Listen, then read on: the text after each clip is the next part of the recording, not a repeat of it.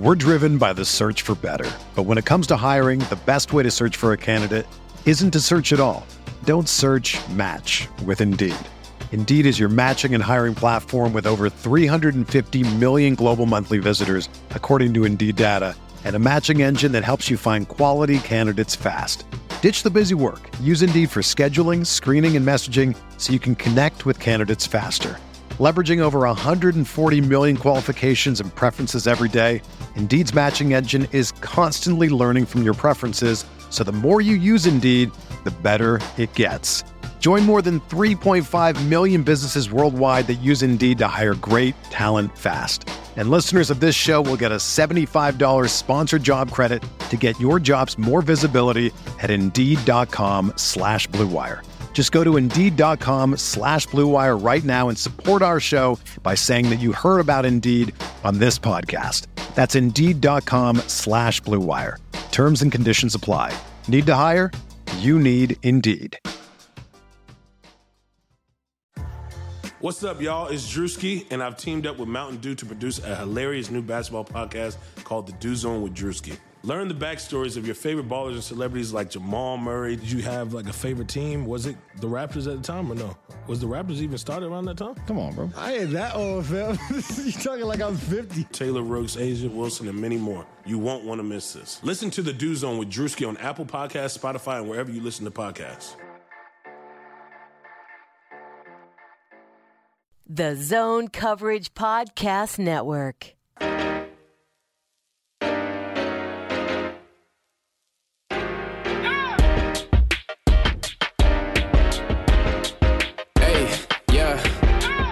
Feel like Kobe in the fourth quarter. This is the Dane Moore NBA podcast brought to you by ZoneCoverage.com and the Zone Coverage Podcast Network. I am joined here in Atlanta, Georgia by Chris Hine of the Star Tribune. And truth be told, we just recorded the first five or 10 minutes of this podcast and I didn't hit the record button. So I'm extra thankful for you putting up with me um, to, to come and do, Not a problem. to do Glad to this do show. Uh, what we were just talking about and what I want to get into is this Timberwolves season as a whole, the, the 16 games have been. I wrote something today. I just called it kind of discombobulated because the whole the starting lineup has changed every single game. I went back and looked, and Treveon and Covington and Teague and Wiggins and Cat all started on last Wednesday, and that was the first time that the actual starting five Yeah. had been together to start since the Philadelphia game Yep. that that cat uh, got in the fight with Embiid. So there's just been sort of all this the chaos that just kind of comes with the NBA season has been going for the Wolves. They've managed to be eight and eight, um, which I, I would say is is impressive given the run. But why I wanted to have you on, and I wanted to do this all year, is to talk about the uh, the the profile you wrote on Robert Covington and his struggle with um, with his mental illness and depression that he he went through in his time, you know, after after the after injury. The, after the trade, after the injury. Yeah. Yeah.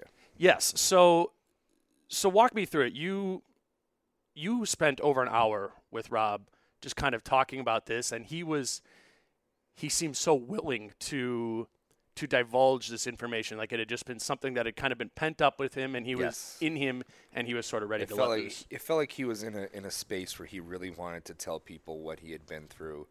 Um, where he, I almost felt like almost like I don't want to say it was it was a therapy session in of itself, but he just kind of let let all that stuff off of his shoulders again, you know. And that's what he said when he went to therapy. It was like he said it was just him talking and just unburdening himself of all these issues just to a neutral voice. Um, and that's kind of what it was like talking to him, where we talked for over an hour, and I didn't say too much. I didn't ask him too many questions uh, during the course of that interview. It was just kind of him detailing and going into very specific details uh, about facets of his personal life that not everybody would be willing to share. You know, he, he talked about the effect it had, you know, with him and his mother and, and him and his girlfriend and kind of what their relationship was going through as a result of the injury and his mental mood mood swings and, and things like that. And it was a very in-depth and, and I think, you know, the side of an athlete that we don't always get to see, um, especially given kind of how happy and, and kind of this joyful presence that he was when he first came to Minnesota last year. And you and I were, were talking before just about maybe how some people were giving you some flack or pushback, and it's the normal Very very small voices. right? Yeah. But but, yeah. but we see that whether it's Kevin Love, DeMar DeRozan, any of these athletes that have kind of come out with it, and people people see the millions of dollars and they think, oh, you shouldn't have any problems. You're making millions of dollars, so therefore you could not have problems in your personal life. But exactly what he's describing are the clear cut signs of depression. Yep. And and I thought you highlighted well. He just he began to crave solitude. He so much so he he sent his family out that had moved to Minneapolis, back home to Nashville, back back out east, and he just wanted to be alone. And what he described the the Yeah. sleeping way more, the um, Just showing up late. anything. Like showing up late to his rehab assignments and kind of feeling hopeless in the progress of his rehab because he wasn't getting better. So he's like, "Why am I doing my rehab? I'm not getting better. What's the point?"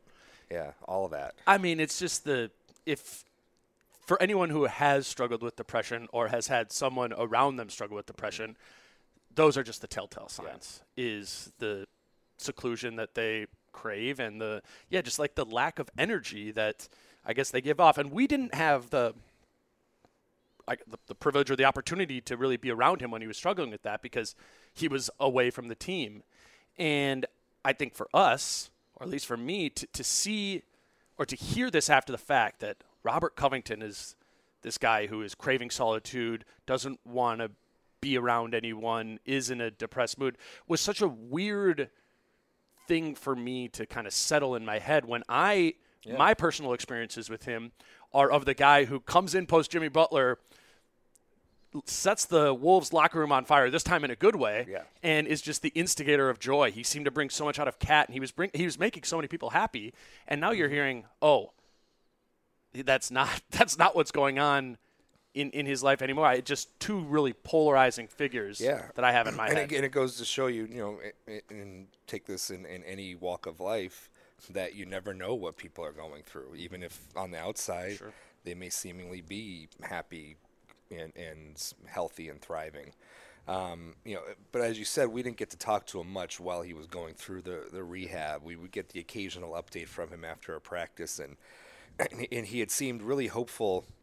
I think it was like maybe early February when when Yeah, it was like had, he, they- they 25 games him- after he'd missed. yeah, they sent him down to Iowa Yep. for those practices, and then he, um, as he said, he he took a couple of flights. He he went home to Nashville for his, uh, I think it was his girlfriend's son's uh, Birthday, birthday. right? Yeah, and he came back, and this and he said his knee would swell up on flights often, but it would go down. This time it never went back down, and so then they did more testing, revealed more.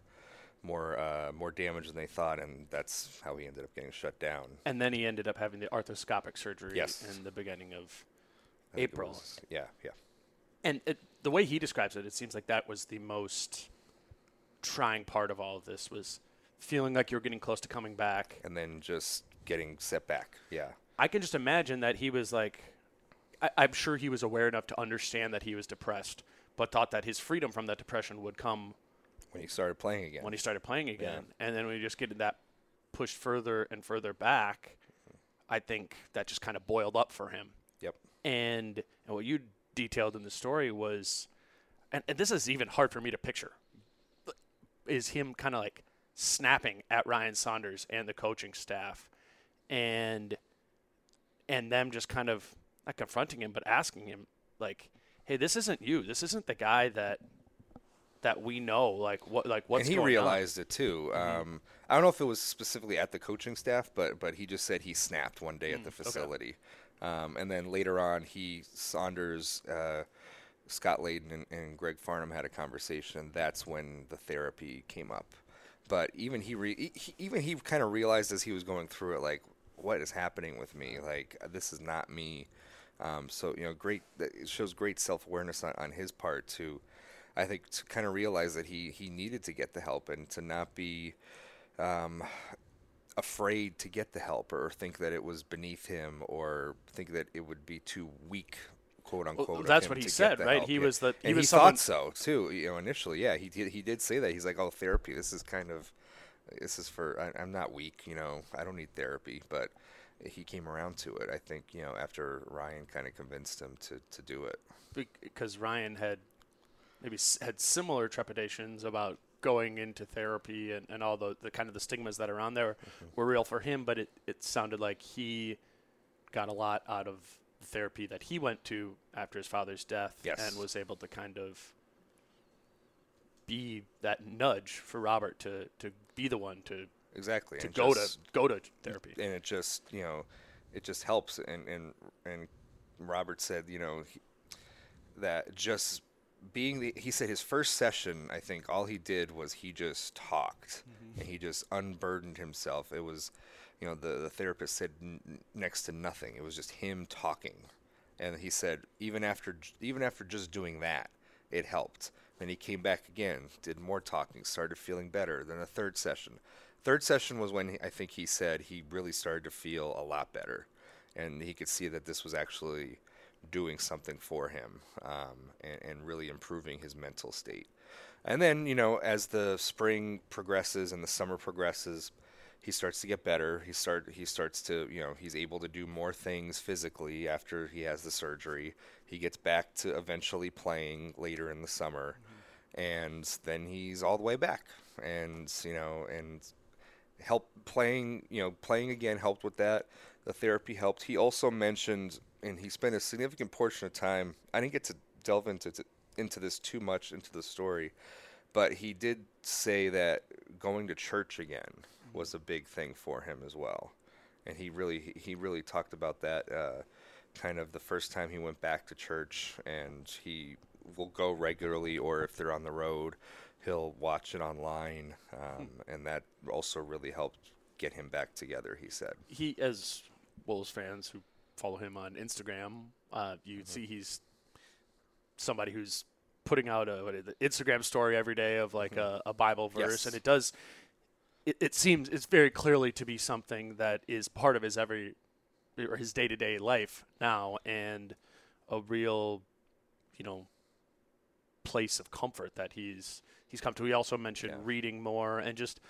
I thought when I was reading the story, I was like, "Oh yeah, he just started doing a lot of more healthy things. Like he, he just started. He's like sleeping more. That he he he cut pork out of his diet. I was like, right, right. yeah, this is. We all should do this. We should all we should all take these uh, these strides. But Yep. he he just is. Um, I find him to, to be a fascinating sort of character in this whole Timberwolves story that we have right now. Mm-hmm. And um, with Andrew and with Karl, y- you have two such unique personalities of quote unquote stars. Yes. And and I, I- there's different, you know, demarcations of star with Cat. I mean, Cat we we kind of all view as a, a top ten player of the league, but Andrew is a star in the right of he's playing really well now, and he comes in with all of this hype. Um, but but they are very much not of the the mold of a typical superstar.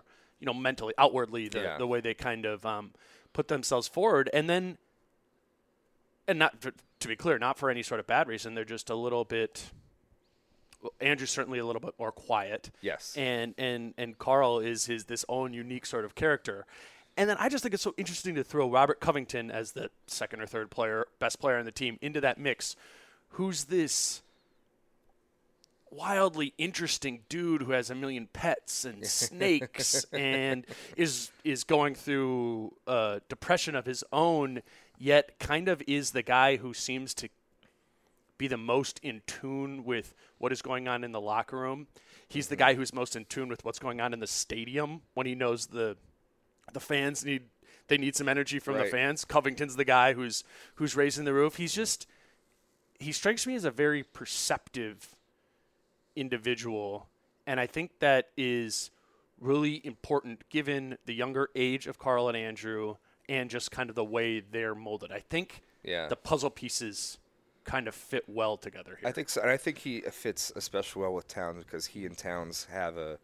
They knew each other before the trade, Right. and they had. I think they share an agent. They had worked out together, um, so they knew each other beforehand. And I think that Covington is somebody who isn't afraid to hold Karl to task. Like, uh, he's what, what is Covington 28 20, 29 27, 27 28 Yeah.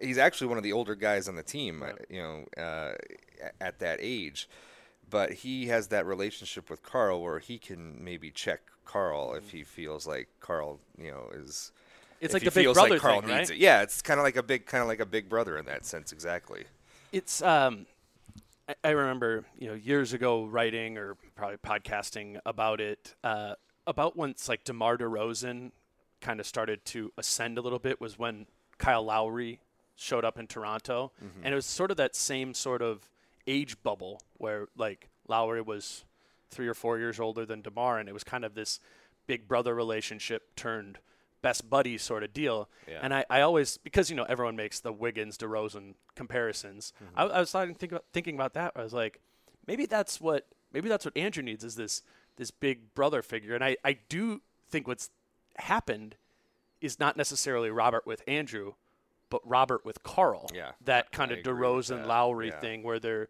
they're buddies, but but there is clearly like a there's clearly an older brother. Yes, of the and two. they're not afraid to make fun of each other. Yes. even It goes when both they, ways, Even yeah. when they talk to us, like you know, they're they're not afraid to to needle each other. Um, I, I do think, and I think that's a, that's an interesting relationship. And if, and but one thing to consider is, you know, the, the Wolves have and, and Gersson Rosas has made they've made no bones about wanting to acquire another superstar.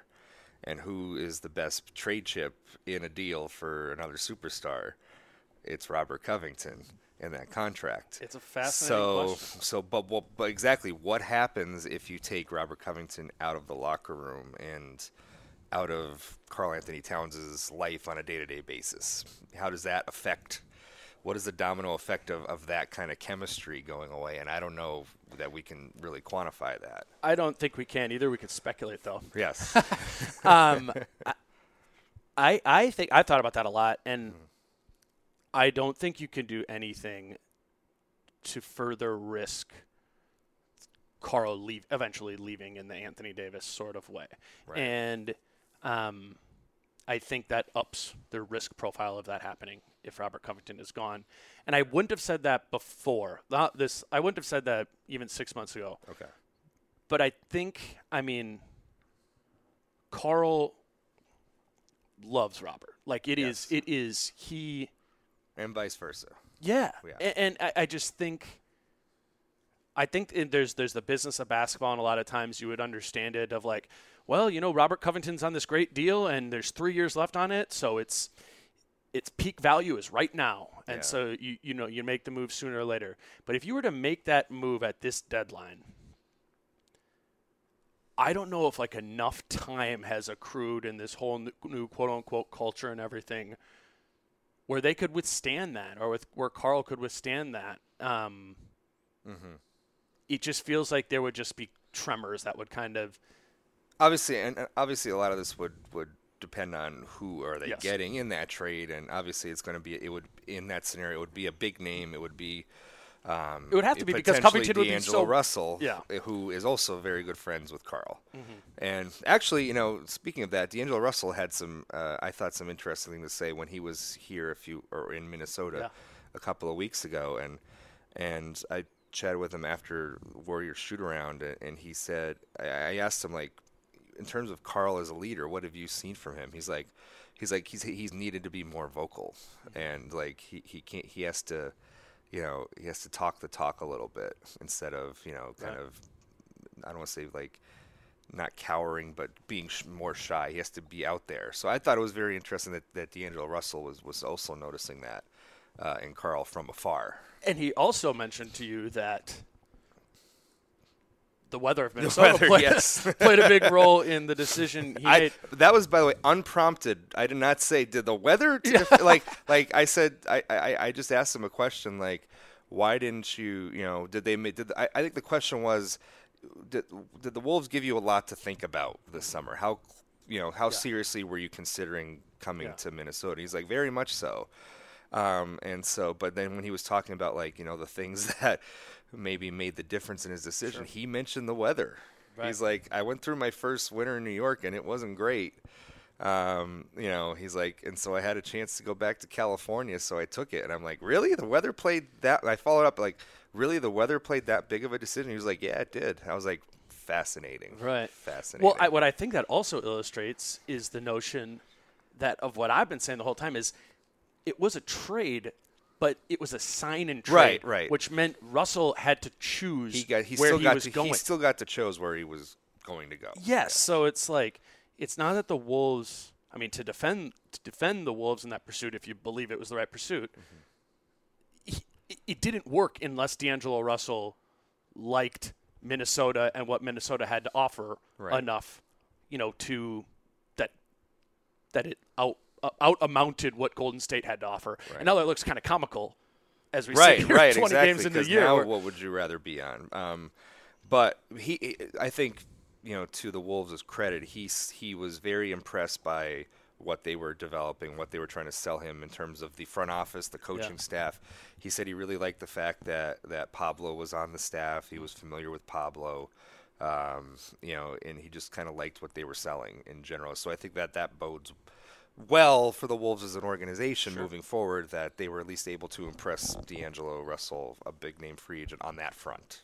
and I, I think that reputation is getting out there. Yeah. And I mean, I- talking on behalf of myself, I kind of went through the summer before, you know, before we're really in there every day and, and talking to the players and the coaches and the front office people. You know, I was. I was kind of wary, feeling like, am I being sold a bill of goods here? With whenever you hear the word culture a lot, you're like, right. you're always like, well, what's going on? But what I can honestly say from the, the time that I spend around this team is it is it's just it is totally certainly different than last year and evolving over time where it does it does feel like culture and I don't even like to like use that word but there is it does very much Well, feel like they're building a positive Yeah. something I th- I think there's just a different mood Yeah. in and around the organization and the team. Whether whether that again whether that leads to wins or not, I don't know. Mm-hmm. Yeah. Ultimately, um, but it does feel like people are just in general happier to be there, whether it be players or staff.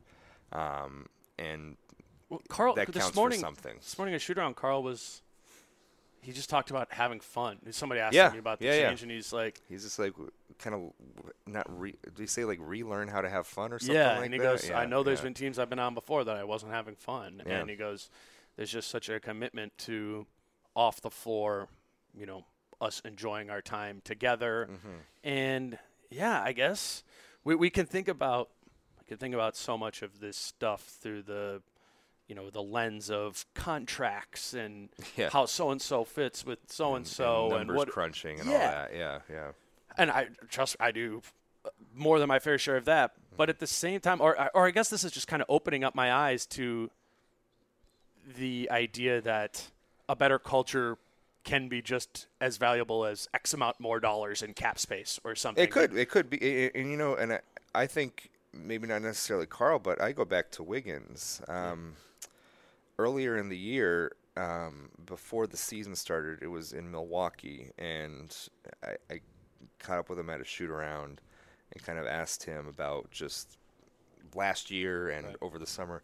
And he said, "I've." he- He's echoed echoed what Karl said. I'm having fun again. This is fun again and he's like, I wasn't having fun last year.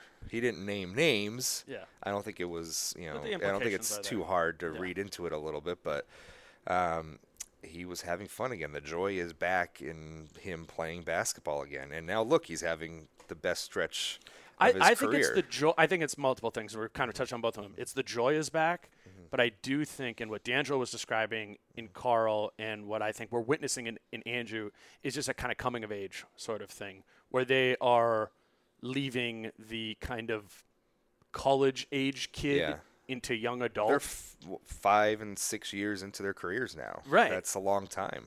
But but I think a year, even a year or two ago, Andrew would have still been four years into his career, and you'd be like, well, this kid doesn't really seem like he has a lot of drive, this and that.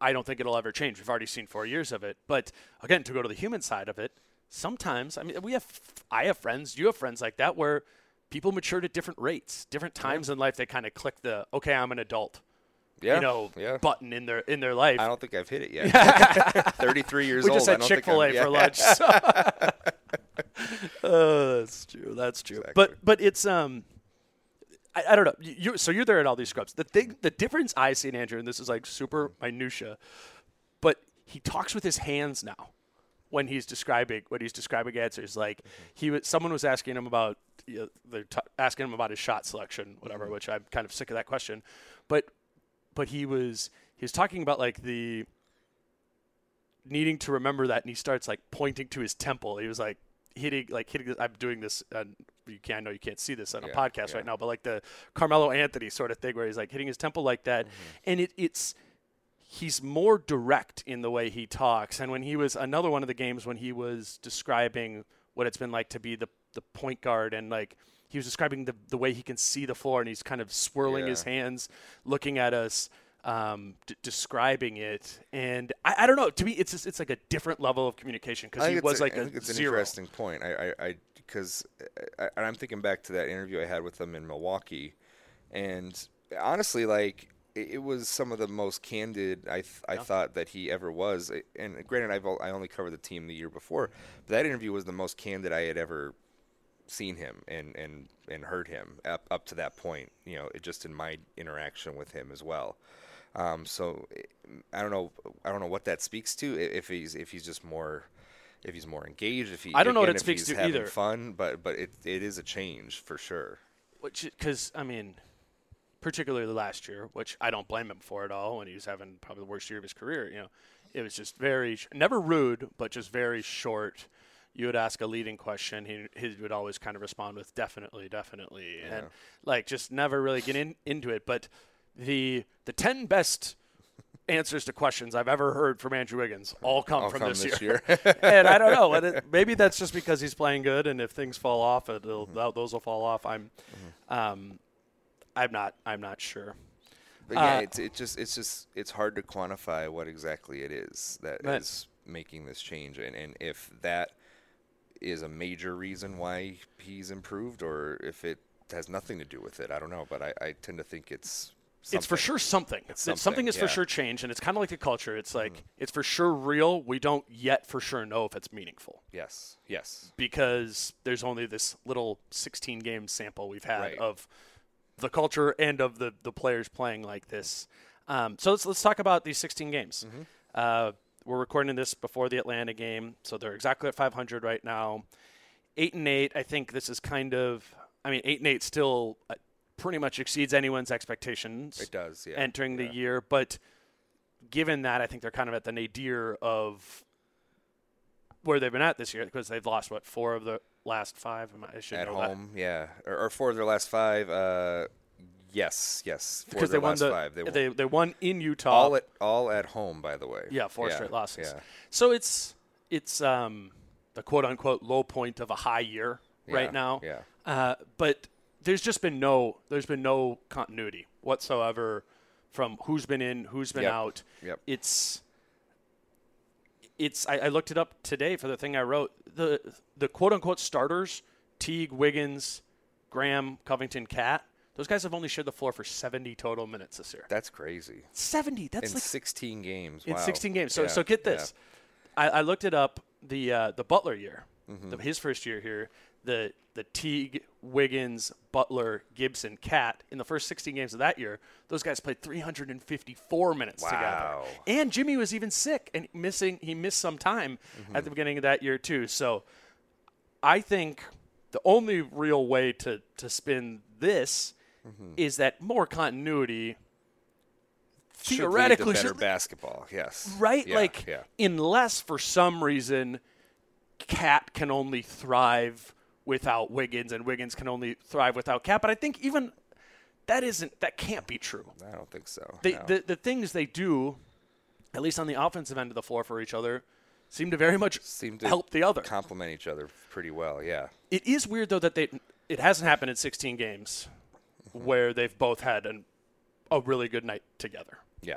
right? Like, I mean, Cat always puts up pretty ridiculous stat lines, but you know, one of those impactful Cat games where you're like, he was just dominant tonight. he had early in the season. yeah, yeah, yeah, yeah, because he had those three early early Yeah. games in the season, which were kind of And he had the then he had the Utah game on the road where he hit the seven threes. Yeah, yes, yeah, but yeah. Wiggins wasn't there. Wiggins, Wiggins wasn't there. The first Yep, three yep. Mm-hmm. games of the year, Wiggins wasn't that good. Other than that fourth quarter against the Heat, and Cat was balling. Mm-hmm. Then, then Cat gets suspended Yep, in the Philadelphia game, which is Game Four, and so he's out, and that's kind of when Wiggins starts rolling. yep, yep. And then Wiggins goes out with the personal reasons and illness, and that's when Cat starts going. There were a few games where Wiggins, it, Wiggins and Cat were on the Yeah. floor. Like, um, what am I thinking of? Uh, but there were a few games where Wiggins Right. Mm-hmm. was playing really well and KAT was there. Um, so there were a few games, but but you're right. Then then Andrew goes out with the personal reasons, and it, and then Karl has his best game in a while. Yeah. Um, and but but and then you and then you just kind of you know you wonder. Then Andrew gets sick. He misses the game because of the illness. And you're just like, oh, he was he was playing so well, and you just wonder like, is this what brings him back down? Like missing these three games, like brings him brings the numbers back down, brings this quality. It at least takes him out of a rhythm. right, and and I think you can see that in his shooting. Yeah. His three point shooting the last couple of games was not great. Right. Um, It does. I do think though in what, I'm blanking. Oh, the Phoenix game was the last game. yeah, He did look like, even though he wasn't making the shots, he did look like the same player yes. from the way he was I think carrying I, himself, he, attacking he's the rim. He's doing the same things. He was just not hitting as many shots. Uh, and and I think in the Phoenix game, I, at least down the stretch, I noticed because Covington wasn't there, Graham wasn't there, Kogi wasn't there. He was guarding Devin Booker as. True. well late True. in that game.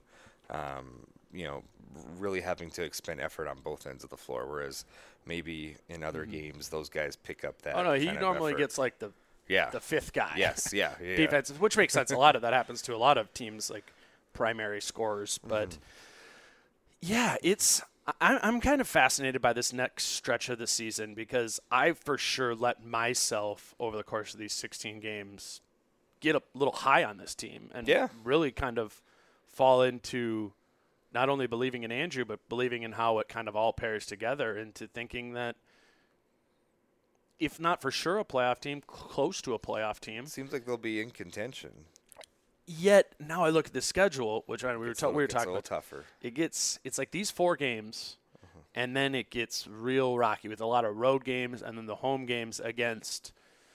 I think it's Denver and the Clippers. Clippers come to town. Yeah, yeah. yeah, I think it's something like that. Where the, it's like the home games are against some of the premier Western Conference teams. So I, I've I've said on, on our podcast at the Strib, if I could plug that. There you go. here, uh, I I've said this multiple times.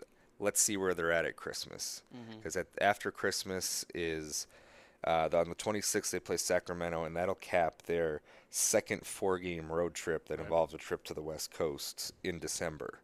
So let's see where they're at on December 26th, and that'll maybe maybe we can draw some definitive conclusions. do you know how many games is. that will be into the season? Off the top So of my it's head, I don't from know. Um, so we have The we twenty have, is the last game. That's in. we have three Golden State. before we have three before the first game, the, before the first four game road trip. Mm-hmm. So that's three, seven. Then you have another four game road trip. That's eleven. And I don't think there's many home games in between. So it's it would be around game number 28, 29 of the season. I think when that yeah, so it's Yeah. basically doubling what we've we've had here Yeah, already. And again, I think th- the the reason to believe that it could be good is that there there should be continuity going Yes. forward because it's not. I mean, outside of Treveon Graham, who's it's an arm bruise. and he appears to be on track to play tonight. Yeah, yeah, Exactly. yeah. Outside of that, the things that people have missed have all been th- th- they've all been personal reasons, illness, or suspension. Like those Mm-hmm. don't those aren't going to have lingering effects where it's going to come back. Like Yeah. they should they should all be back and playing here, you know, as a as a group going forward. And if this is the best starting five, and I don't know, I think we'll probably see Culver and Layman. And Layman and Napier are still out, but but as if we're looking at the starters, like well, that'll be a little fluid, as Ryan says. But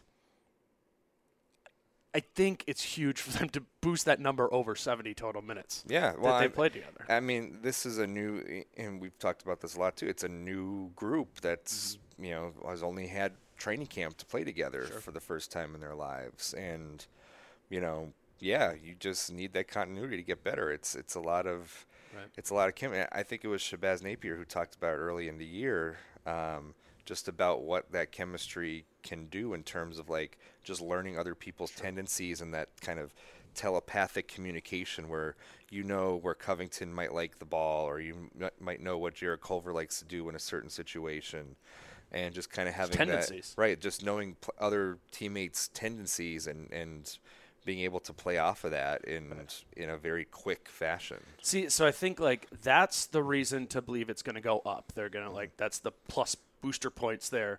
I think the reason it could go down is that now opposing teams are going to have a little bit more of a book out on okay, this The is how they're using Wiggins, Wiggins, this is how they're yeah. using KAT. If we just take out those two, we should be pretty good, which, Yeah. is, which is easier said than done. But I, I don't I don't know what if, do the pluses outweigh the minuses. I would I would guess so because would, then I you would, can adjust I would to the guess so adjustment. too. I also think that, and we can we can talk about you know their three point shooting for days, but if you if you look at and my colleague Michael Rand has kind of done this. If you look at like the amount of wide open and open threes they they've been getting, they it, seems like they're maybe due for some progression to the mean because they're missing a lot of those shots. Fair. Maybe they start hitting a few more of those as the year goes on. I don't know. I don't know because this is not a great shooting. No, but I think their roster. logic is sound there. Yeah, I, yeah. I was looking at the other side of that, and you know that they're giving up the least wide open threes. which is fascinating. I did not know that. Yeah. yeah, I mean, the defense still hasn't been great. right, It's right. been like That's average. a good sign, I guess. I, you would think. I mean, that right? that would suggest schematically you're yeah, putting yourself in a in a good position to defend the three point line. Yeah. But yeah, we're just gonna have more time to kind of take in what is this system. Like we, we know what the system is. We don't necessarily know how the guys fit into it because they haven't all been there together. right. And then I think defensively, we're seeing a whole bunch of change game to game because I think they're they are intentionally evolving what they're doing there. But then they're also changed some things like by necessity. Like when Covington had to guard Harden, Yeah, was that because he had to guard him because Josh Okogie didn't play in that game, mm-hmm. or was it because they want to start actually using Covington more in like on the wing than in the power forward spot that he's been? Like I don't I don't necessarily know those things. I don't know how much of a work in progress the the whole system is yeah. Because And we've we've heard from Ryan that it is very much a work in progress. It Right. wasn't just okay. Training camp is here. Install the system. We're done. Now we play the same thing for 82 games. He said what 20? He had like 20 Yeah, to 30 percent. oh yeah yeah, yeah he said thirty percent of it is in Yeah. now. We're trying to add. we're trying to over- add over the course of the season. And he also said thirty percent of it is in. We're going to try and add to the over the course of the season, but we're probably not going to get to hundred percent. So, so again, it's all been. It's not smoke and mirrors. It's just I think they're figuring it out too. they're tr- and, and they're learning what they have and don't have and and he said too that like guys do things in games and it surprises the coaching staff and they Like Gorgui. I mean, think yeah. about how many of those things. Or like Jordan Bell. Like, do you think Jordan Bell will play tonight? After he. um I would I would th- I would give him some minutes just to see Right. if he can at least replicate what he was doing the other day now like you know they should have a Kogi back they're gonna have Covington That's back true. they should have Graham back so the rotation all of a sudden got a lot more crowded over Mm-hmm. the last 24 hours than it was on Saturday. Um, so I don't know, but Right. I mean, hey, if he's playing well, ride the ride the hot hand until he's not hot anymore. They, they seem to have been somewhat willing to try those things out. yes, yeah, and I would mostly point to Gorgui. Mm-hmm. Um, and then or and Keita too. Keita, like Keita, yep, yep. played well in the last game. Yeah, I, see that's that a- was that was the Keita that was the Keita. Don't forget about me game. yeah. on Saturday. I like that. I like that. I know you. I know you got Kelan Martin here, but don't forget about me. That was that game. Yeah, man, he played well, and he. Josh, th- this morning at shoot around, Josh was talking about it, and he was Mm-hmm. talking. I mean, I think Keita put in a ton of work this summer, Yeah, and he was here or not here, not in Atlanta. Mm-hmm. I've He always I've always uh, liked his game. I just think he's a really smart player who does a for especially for somebody who's only in his second year. Sure. I, I, I really like Keita as, as, a, as a player. I, I really do. he is like one of those guys who has the big, long, gangly body type that you would think Mm-hmm. would look frequently look like discombobulated with his arms. I said discombobulated like three times on this spot. Yeah. But but he's like really fluid for Yeah. someone of that like He's very shape. smooth. Yeah, he, he's very smooth in how he moves. Yeah. Yeah, I, I think he's. I, I mean, he's at least somewhat back in the mix. He's ar- he's around the team, and Mm-hmm. I don't know. I, I Charlie and I on a previous podcast we were uh, just like I don't even know is a part of this at all because he was a Thibodeau guy, Right, Draft right. pick, and hmm.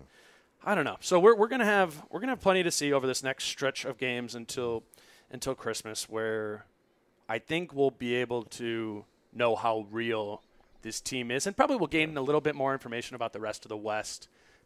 But Yeah. as of right now, it very much does feel like there are two Western Conference, the seven and eight seed Seven spots. and eight seeds are very much open for grabs because at the beginning of the year, everybody had penciled in Golden State and San Antonio for those two spots. No, and and Portland. And Portland And Dallas too. was out. And Portland. Now Dallas, is for Dallas sure is in. Mm-hmm. And so you still have those two those two spots. Yeah. And it's not like the teams that are like battling for those two spots are like all that special. It is like a Phoenix who's who had lower expectation than the Wolves going into the Mm-hmm. Yep. season.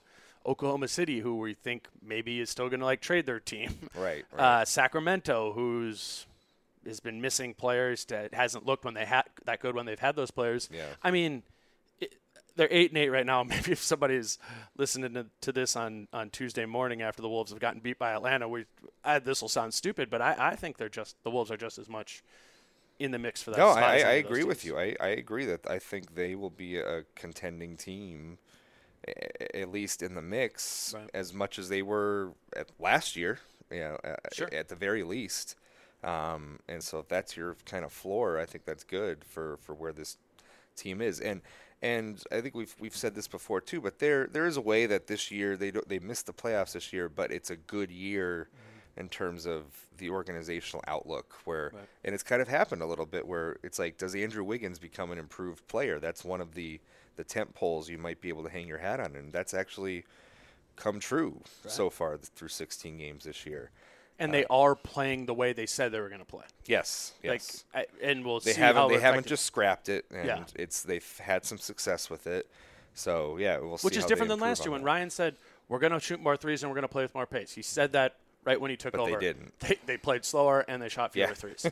but now there's a, a full-on commitment to this. There's a full-on commitment to Andrew Mm-hmm. in in developing him as a player who gets downhill, doesn't take mid-range shots. There's a de- there's a commitment to using Karl on the perimeter Mm-hmm. as a guy who's going to shoot a high volume of threes, and there's a commitment of everyone else to play fast and space the floor. They're they're doing all three of those team those things with this team. We just kind of have to see how effective that ends up being. That's the big question That's the big question. That's Chris Hine. Um, you should go check out that story. We didn't get into too many of the details of it because I still want you to, to read it. It's the pinned tweet on Yes, it is, uh, on my his, profile, on his yes. Twitter profile, and it just highlights one of the more interesting dudes that I've covered Mm-hmm. since I've uh, agreed been in the NBA, and you should uh, read this, that, and while you're on Chris's page, if you don't already, follow him at Christopher Hine, right? yep yep And he's writing an obnoxious amount of uh, daily Wolves stories content. every day baby every day sometimes twice three times a day Blogs, on what's going notebooks. Yep.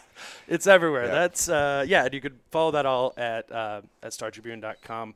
Thank you a lot for doing this. No we can get a we can get a, a pregame nap in. yes we can go let's get our to pregame naps before we head back over State Farm Arena tonight. I think, man, they, they gotta they gotta get this one. yeah this is this is one you got to have on the road yeah Um, okay, until next time. Thanks, Chris. I'm Dane Moore at Dane Moore NBA.